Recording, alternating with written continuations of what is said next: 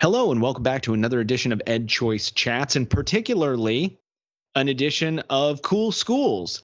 This is Mike McShane, Director of National Research at EdChoice and host of the Cool Schools podcast.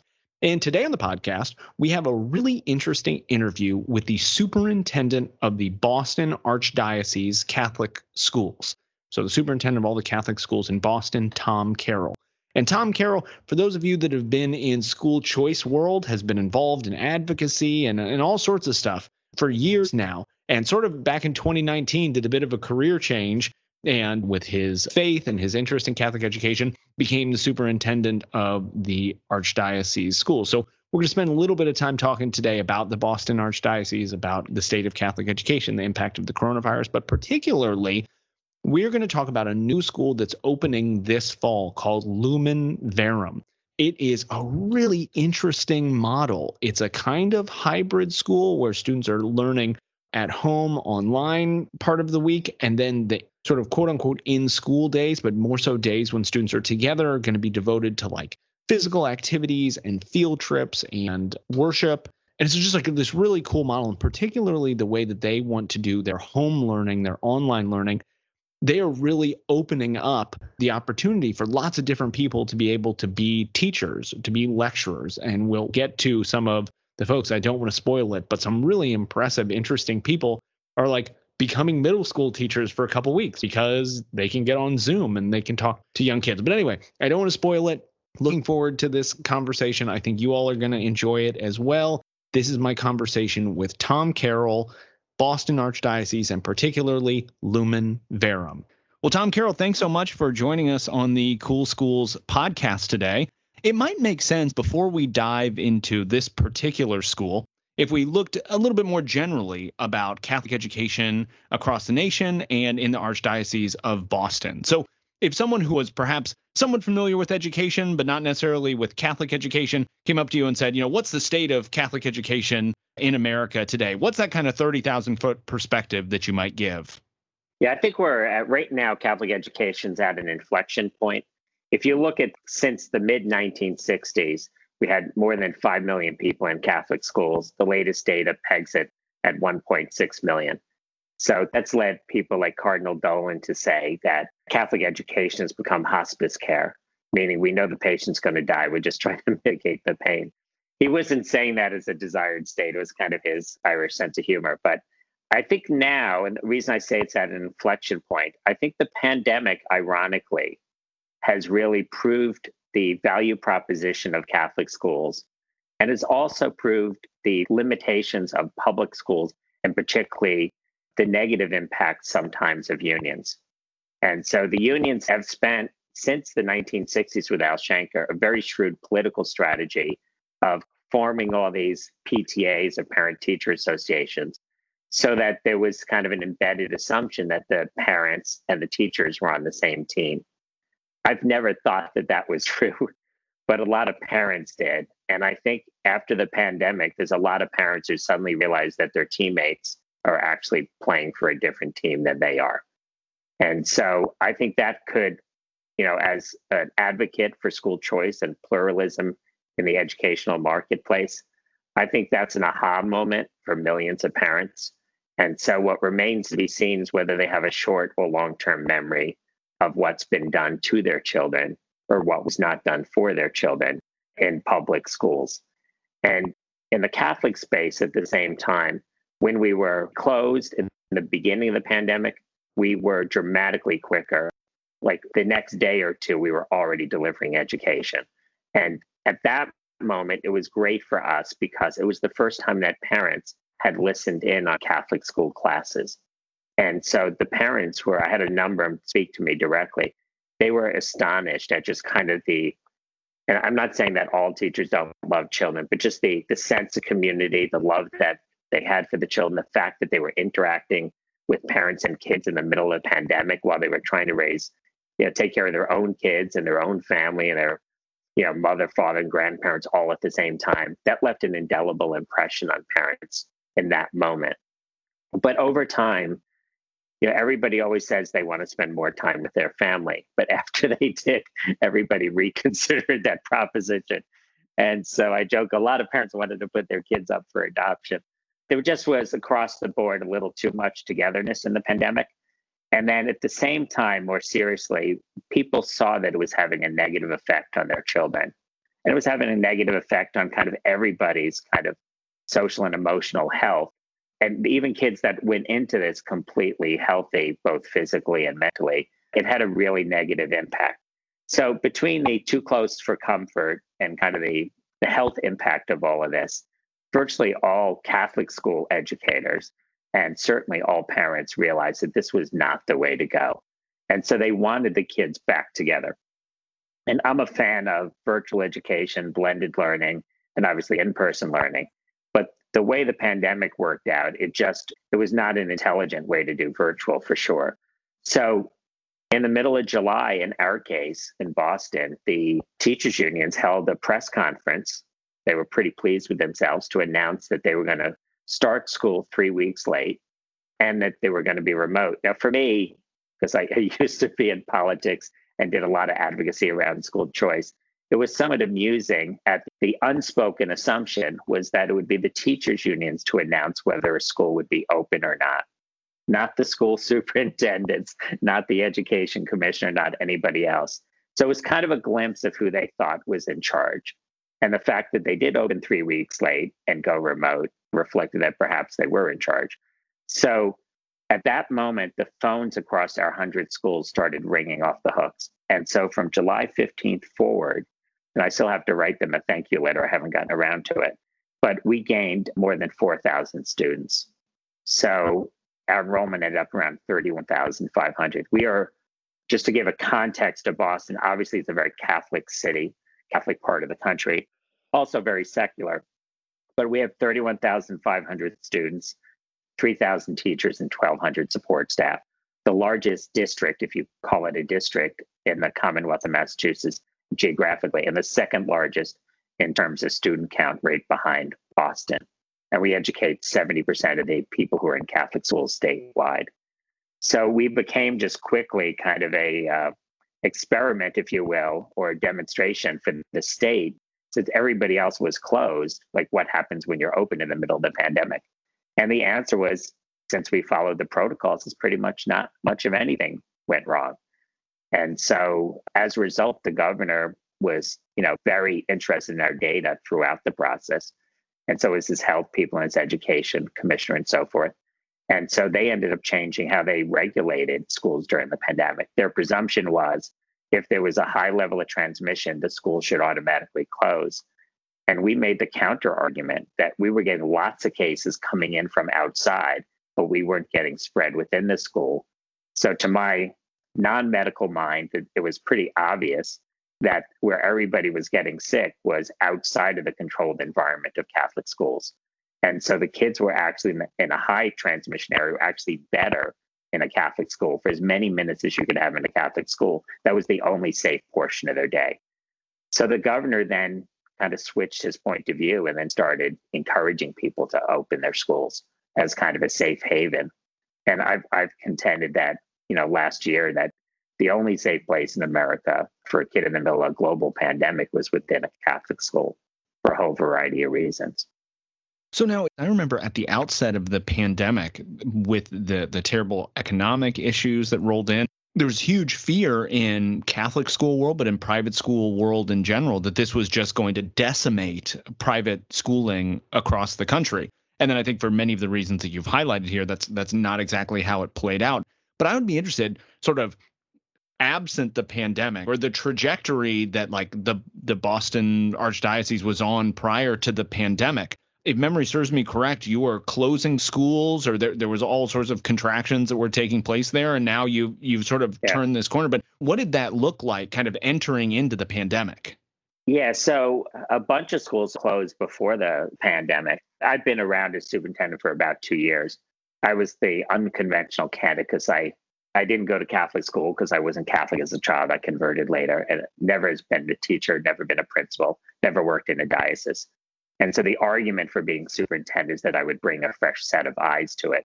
And I had run, in the charter school context, highly successful schools and run Catholic scholarship funds, pretty large ones, in New York and Albany, and had done a lot of advocacy around school choice, working closely with Cardinal Dolan.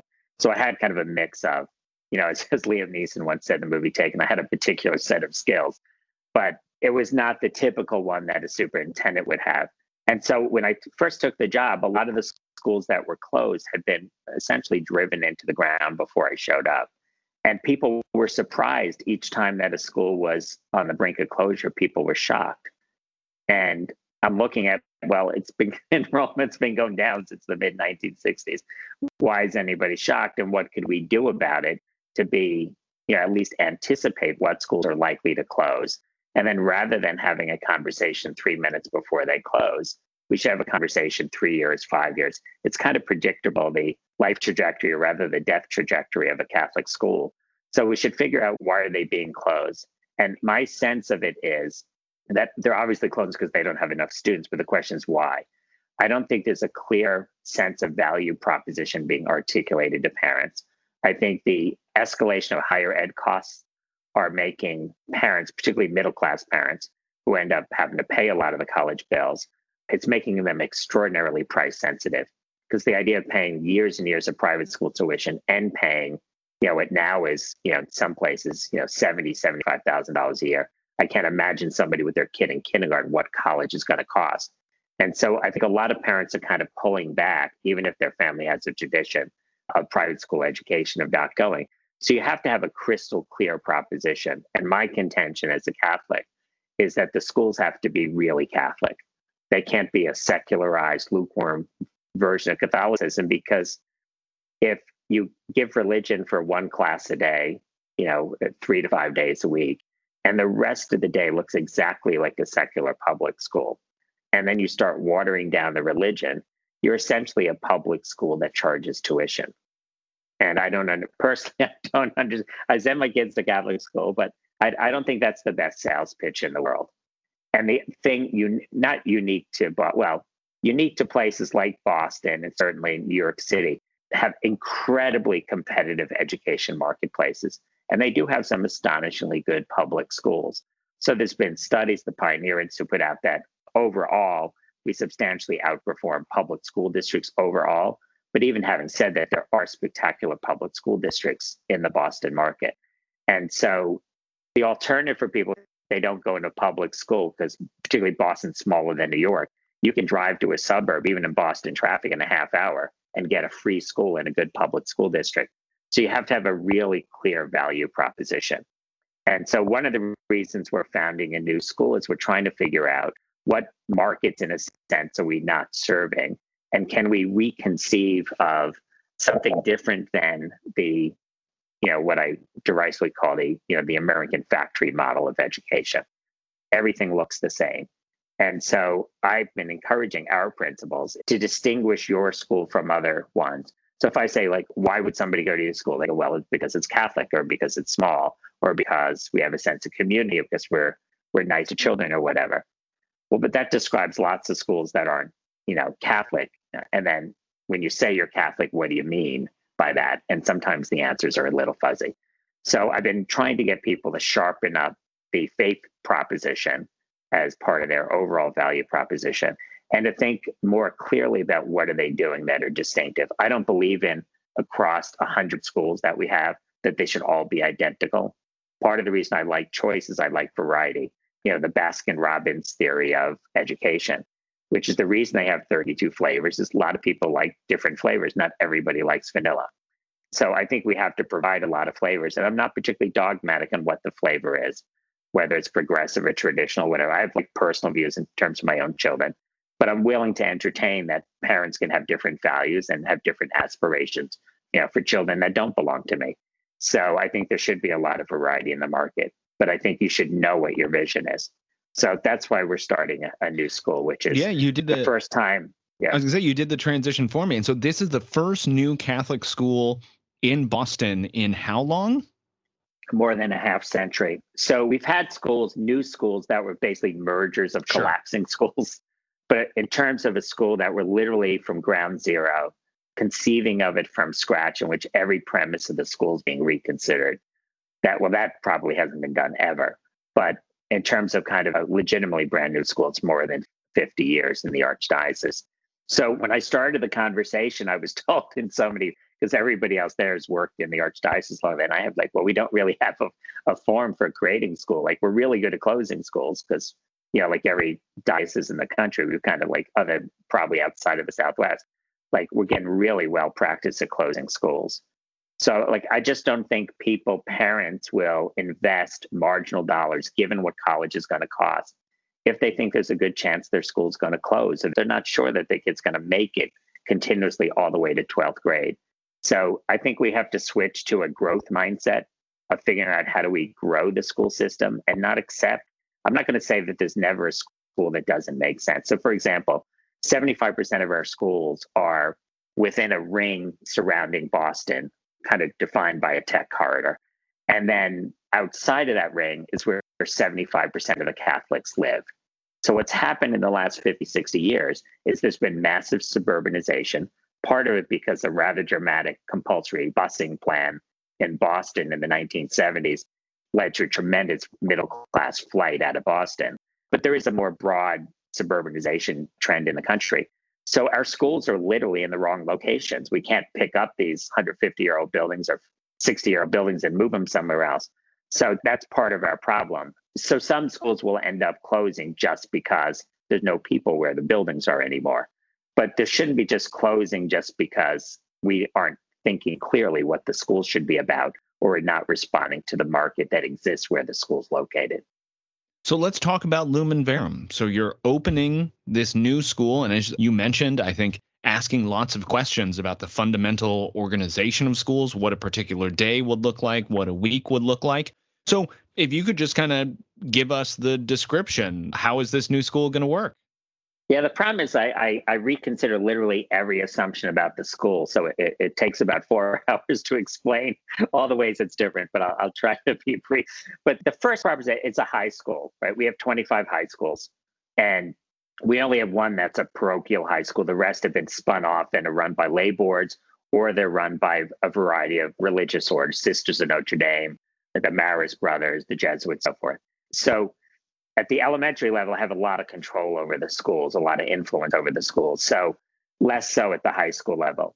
So I decided to basically create a school at the high school level to respond to what I think is the fundamental challenge in Catholic education, which is in fifth grade, children believe whatever their mom tells them about religion.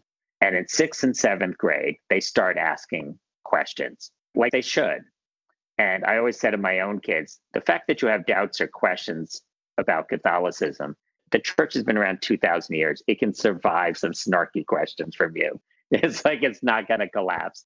We've been having this, yeah. Did you forget the Protestant Reformation? We've been having arguments for a pretty long time. But at any rate, in a public school, for sure, but also in some Catholic schools that have been secularized, the child will turn to his right or left, and chances are that the person who's right or left is not actually a believing Catholic. And then if they look up to the head of the classroom, because we don't only hire Catholics in most of our Catholic schools, there's a chance that either the teacher's not Catholic or the teacher's Catholic but doesn't practice. Boston has a lot of people who are kind of ethnically Catholic, but it's not a faith statement. It's almost like a neighborhood statement, or I'm Irish Catholic as an identifier, or Italian Catholic, or what have you. And then we have in a lot of schools where the science and the theology staff are kind of telling a different narrative, right? So there's no kind of unity of faith and reason. And because the religion classes are, you know, standard Catholic religion, but the rest of the curriculum is whatever you teach in a public school. So the science classes are taught without reference to Catholic Church teaching in some cases. And so I happen to believe that you can't teach Western civilization without the force that, in a sense, created Western civilization, which is the Catholic Church was the dominant shaper of Western civilization over the last 2 years. And you can't really competently teach history, obviously, art, literature, music, architecture, even science, without reference to the Catholic Church. Or even, people think this is ironic, but even rights to women. I mean, the Church's position against divorce is actually a progressive position, because at the time, the Church took the position women had no property rights at all. So when they were divorced, they were basically thrown in the streets and they were destitute. So the church was the only one standing, you know, kind of athwart history saying, no, that's not Like, we all have human dignity. You can't, treat women as commodities. So there's just a lot of issues that you can't think of intelligently without reference to the Catholic intellectual tradition. So the first part is the new school. It's at Lumen Verum Academy. People can check it out on lumenverumacademy.org. And the first thing is it's a thoroughly Catholic curriculum. So it's not like in a math class we're saying, 6 apostles + 6 apostles = 12 - 1. 1 hearse betrays you equals 11, But in a more serious way, it does restore the Catholic intellectual tradition to all the different academic disciplines where they belong. Second thing is the faculty, Our Lady of Guadalupe, the case that the Becket Fund for Religious Liberty went at the Supreme Court, made clear that the Catholic Church can screen on hiring for people who are actually Catholic. That a central mission of our schools is to proselytize and to evangelize the faith. And so it's a reasonable condition of that job that you actually believe in the faith and that you're a witness to the faith. That's not a rule in all of our schools. It's not the rule across the country in all dioceses, but in this school it will be. So literally there'll be nobody hired in the school that is not, a Catholic who's a legitimate witness to the faith. So that's pretty serious. It's a blended learning school. So it's the only blended learning academy in the Catholic school world in the country. So there are 6 or so purely virtual schools. But Catholicism is about community, but it's also faith formation is also about personal encounter. So I don't believe you can convert people through a laptop. So what we've done is taken, I think, the best, and a lot of these lessons come out of that pandemic, even though I was thinking about this school before then, which is we learned a lot about the virtues of technology and the limitations. And we also learned the importance of social interaction among children. So we have much more intense social interaction in a guided way, including faith formation, than you would have in a typical school where you have proximity to your friends and kids, but you don't actually have constructive engagement. Just hanging out at lunch is not the same thing. In most, particularly in a Catholic school where, if you start talking to the person at the desk next to you, somebody wraps your knuckles, so to speak. So here we actually are trying to combine the kids and get them deliberately interacting. We have a 9 to 5 school day, which I did in the charter schools that I had. One to give us the instructional time, a longer school year, about 20 years longer. We also reflected on the value of lectures, which is, there's a lot of research that within a couple days of a lecture that kids forget about 75% of it. Within 2 weeks, they forget about 95% of it. So if you figure that almost all of education is lectures, that means 95% of the time you spend in K-12 is probably a complete waste of time because you have no recollection of it whatsoever. Now, it's a little different in math and science, some subjects that are kind of cumulative and like learning to write, but certainly in a large number of the subjects, that's the problem. So we've switched it around. It's more of a classical model. So we have a big emphasis on doing Socratic style discussions. And then we also, because we're trying to help families be families, we try to change the schedule so that the homework is all done with during the school day. So we actually provide student preparation periods before each Socratic discussion. And then we also have a block of homework, which some schools also have.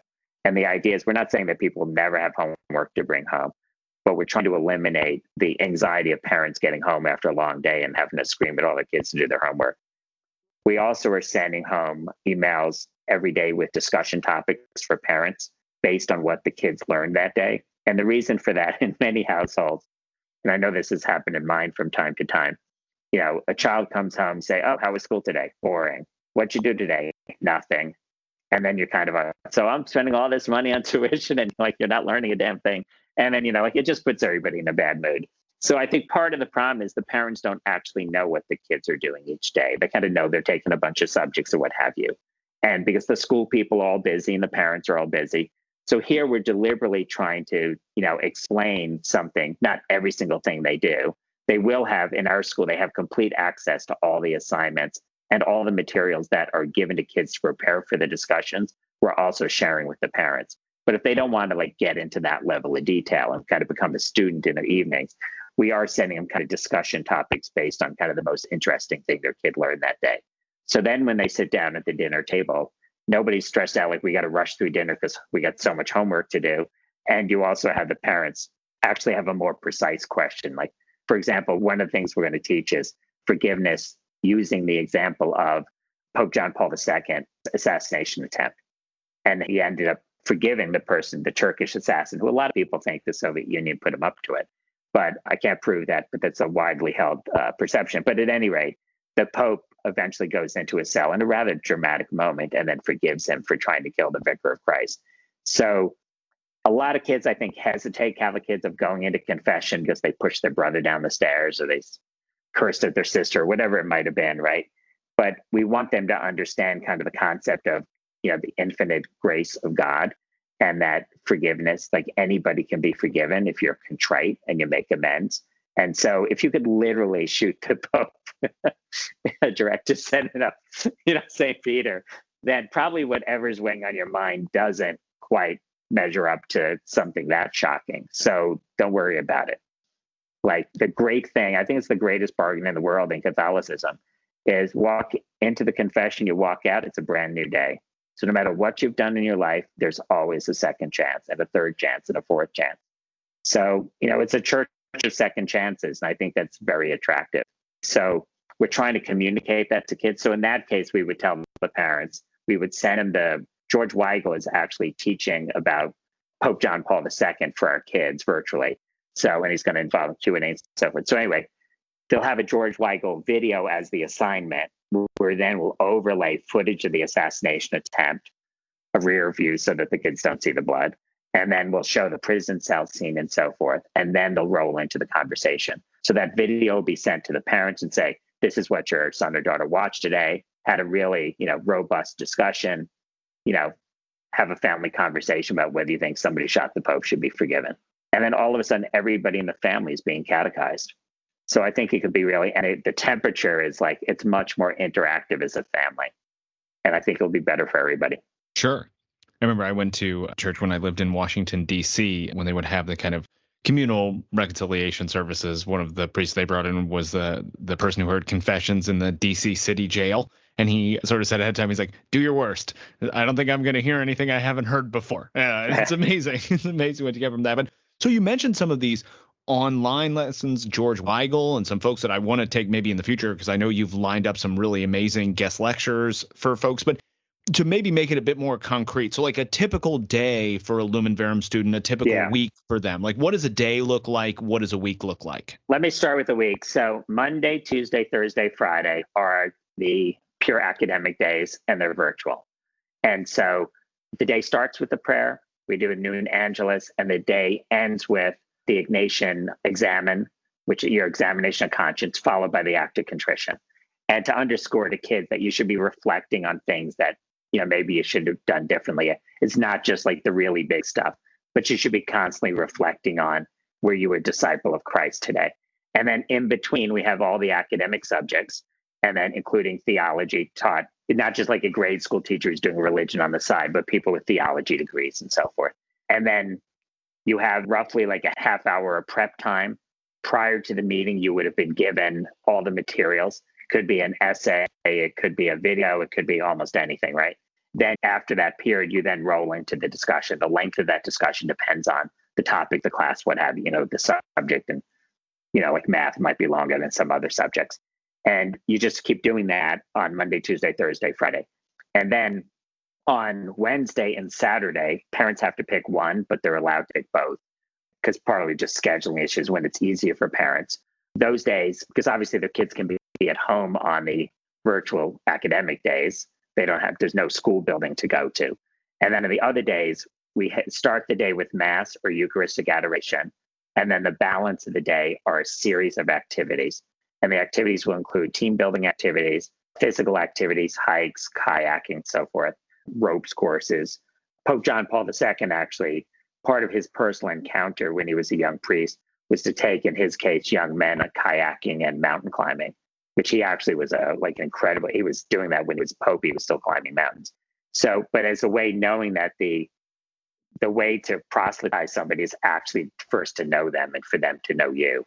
So we're doing that kind of stuff. And then there's kind of the typical clubs and activities. And then each of our teachers have been asked to kind of reflect on something that they're really interested in, but doesn't happen to be what they're teaching, and it's not in our curriculum.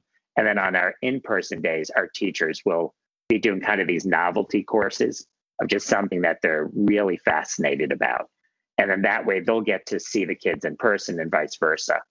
And so I think that will be really great for the social interaction. And just, I think the kids will then, all the kids in the school will then know all the teachers regardless of their grades, because that will not be grade specific on those days. And then Boston is just a kind of like DC is, or New York, just the amount of history and, you know, like Walden Pond is here, Plymouth as in the Mayflower is here, Lexington and Concord, shot heard around the world, Paul Revere. There's just like endless, you know, his Salem witch trials. Salem is in the Archdiocese. So there's a lot of stuff here.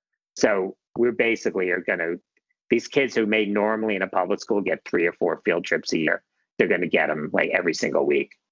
And then we've agreed for that any activity that we have within the Archdiocese is totally free. We don't do any upcharges. Like a lot of schools, like there's a number of our schools charge graduation fees. So you could have across, like you think like from nursery all the way to 12th grade, you clearly spent over $100,000 in private tuition.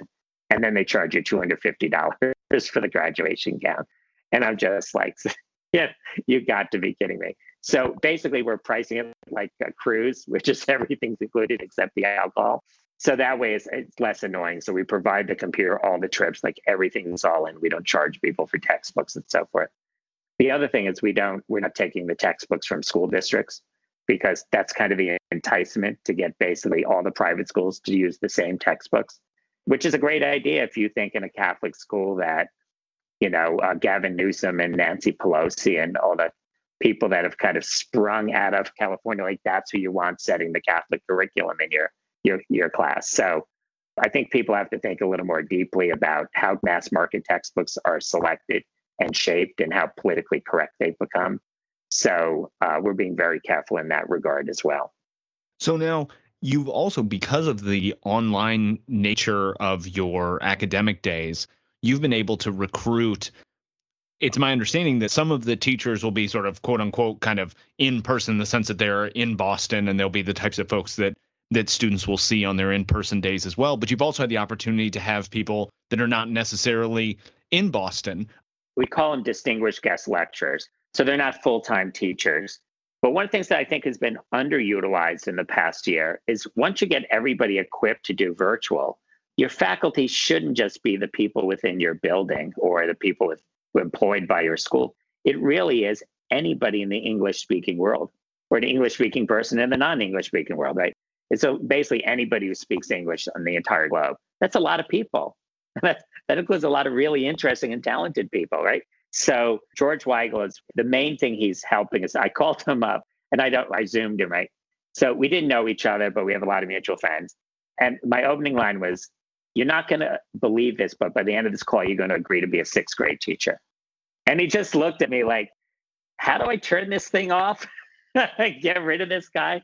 But it was a pretty funny conversation. But anyway, so I explained it to him that what I wanted to do is to teach particularly what's going on now with kind of the thought control and everything going on in schools, in which you've got to say what somebody else wants you to say in exactly the words they want you to say them in, is I wanted to teach the kids about totalitarianism in the 20th century.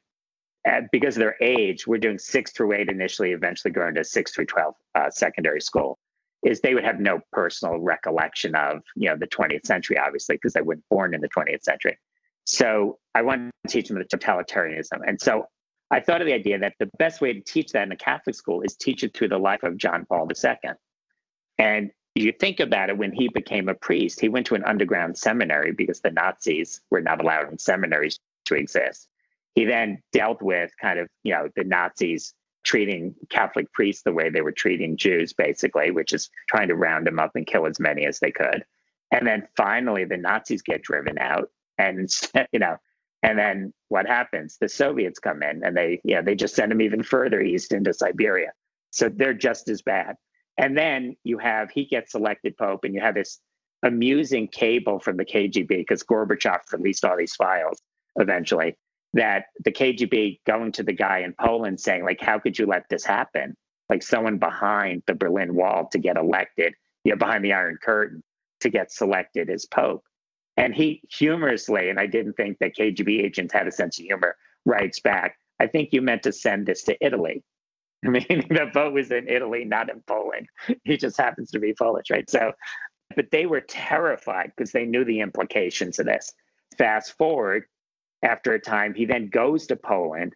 75% of the residents of Poland show up in person at his various speeches, one of them over 1 million people at a time.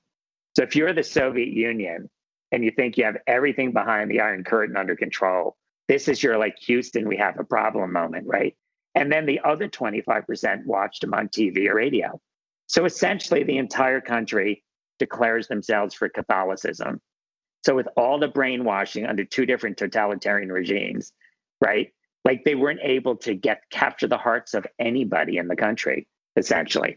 So that's the moment I think that they realized that it was all over. And then eventually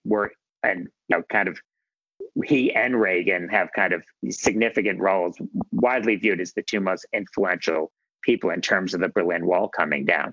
And also his role in cultivating or helping and legitimizing solidarity, l'equivalence of the labor union. So there's that piece in it as well. So that becomes another kind of mass movement within. So there's a lot there to talk about. And he also, people don't realize he dated a Jewish woman. It was the first woman he dated before he became a priest. But he also rescued a lot of Jewish families. And he was, when he was a priest, had very close relationships with the Jewish community. We obviously have a shared heritage and stuff. So there's a lot of his authenticity is because people in the Jewish community know that, you know, he had very close relationships when he was a priest, but he also was rescuing people at the same time. So I just think that's a fascinating way to teach that. So George is going to be interviewed. We'll then kind of dress it up with video and photography, and then he's going to be available for Q&A, which obviously we'll have to prepare the kids for. So anyway, that's great. Edward Hopsburg, who is the ambassador from Hungary to the Holy See, the Vatican, is a descendant of the Habsburg family, the monarchy that's been around 700 years. The Habsburgs. Right, exactly. Funny way to put it. So as in, you know, used to be Emperor of the Holy Roman Empire. So, and we're basically in charge of a large swath of European history for about 500 years, with the monarchy about 700. So he's going to talk about kind of the grand sweep of European history through the lens of his family. That's one lesson. I happen to know, coincidentally, somebody who went to his wedding. So they called him up, and so I got a direct message on Twitter from him. And he didn't really know, frankly, why he was sending the message. Just like a mutual friend said, like, oh, this guy in the U.S. wants to talk to you. And so I explained it, and he had a similar reaction to George Weigel, which is like, who is this guy and why am I talking to him? And then I explained it. And then the second thing I wanted him to do was explain what the diplomatic corps to the Vatican actually does, because most kids wouldn't know that the Vatican's actually a state, right? So there's a lot of interest, and this guy is a huge personality, super intellectual, speaks multiple languages, so forth. So I was working that out, and then all of a sudden he went dark on me, and then I'm going like, oh no, I guess he doesn't want to do this, right? I've been like, you know, I've been dumped by a text, you know, whatever. I've been ghosted. And then I noticed on Twitter, like he was meeting with the Pope. That was like the annual audience of all the diplomatic corps of the Pope. So I got stood up for the Pope. So the next day he followed up. Then I got like, oh, I'd like to do it this way, not this way. And we kind of worked out what he would do. So I'm very excited about that. Mary Rice Hassan, who's written a bunch of books, a great Catholic intellectual, has also spoken at a bunch of Vatican sanctioned events and what have you. Just a fabulous individual and just an amazing writer. I don't know if you know Jason Everett, Chris Stefanik, who are kind of pretty prominent speakers in the Catholic space. And then Charlie Camosi, who is a professor at Fordham University, and he is on sabbatical next year. And he made the mistake of telling me that. And so, so I said, how would you like to be a middle school teacher? Because he was telling me just the challenge of, in a Catholic context, that a lot of the kids entering Catholic colleges know very little about Catholicism. And a lot of them are coming in and they're not really Catholic. It's not a belief statement at all for them. So I said, well, the reason is, and why I'm starting younger is I believe we have to grab them from the beginning, but certainly like sixth grade forward, because I think a lot of them have lost their faith before they ever stepped foot on a campus. And so you're dealing not with the failure of Fordham, you're dealing with the failure of our schools, that they show up on your doorstep like that. And so we have to kind of reflect on how to knock that. So I said, you can be part of the solution. So, and what he wrote this fabulous book, I don't have it in front of me, so I tell you the name, but it's basically making the argument. What used to be called throwaway culture. Yes, exactly. Thank you. Great book. Highly recommend. Yeah. So it has all the, like the big kind of popular issues people are debating, you know, abortion, pornography, homelessness, end of life issues, and so forth. And my fear is, and it's his as well, a lot of people view the Catholic Church's positions on those issues as just a random collection of unconnected political positions that the church has taken on different legislative items. But there is, from a Catholic perspective, a very consistent moral theology centered on human dignity that underlies all of those issues. So whether how you treat the handicapped, why we're opposed to pornography, why we're defending the unborn, why we don't favor, making it easier to knock off granny if you're a few steps closer to the inheritance. So at any rate, so his book is fabulous. And so I basically want him to teach each of the chapters of his book to our kids in 6th, 7th, and 8th grade. And so he's agreed to do that. So again, it's, he has, it's not like he's running a full-blown graduate course or something, but it's kind of more bite-sized. So he's going to be in, I think he's in either one, or I forget what the arrangement was, at least once a month, maybe twice a month, going through, so that over the course of the whole year, basically his whole book will have been covered. Yeah, there's so many wonderful people. And so I imagine that some listeners, as you hear all of these things, of the opportunities that will be made available and all these, the question that might be in their minds is, what's this going to cost? So I unfortunately, we have to wrap this up now, but I can't get away without asking, what's this going to cost for someone to do this? So to launch, it costs a lot of money. So if any philanthropists are listening, but to the parent, the sticker price, and like a car, the sticker price isn't always the final price. So, but the sticker price is just under $15,000. The average for secondary schools in the Archdiocese of Boston is just over $20,000. So it's lower than a school with bricks and mortars and football fields and hockey arenas and all that kind of stuff, but it's higher than the elementary price tag. And then we've made the social commitment that between philanthropy and people paying full pay, that we will provide whatever level of support we need, that we're not going to turn anybody away because they can't afford the tuition. And so far we've been able to do that. So that's kind of our social commitment. The other thing is, with one of the few high schools that does not do an admissions test. And for the simple reason that we believe philosophically that we should take every child as God created them, and that we shouldn't only take people who score well. I'm not opposed to schools doing that, but that's not what this particular school is about.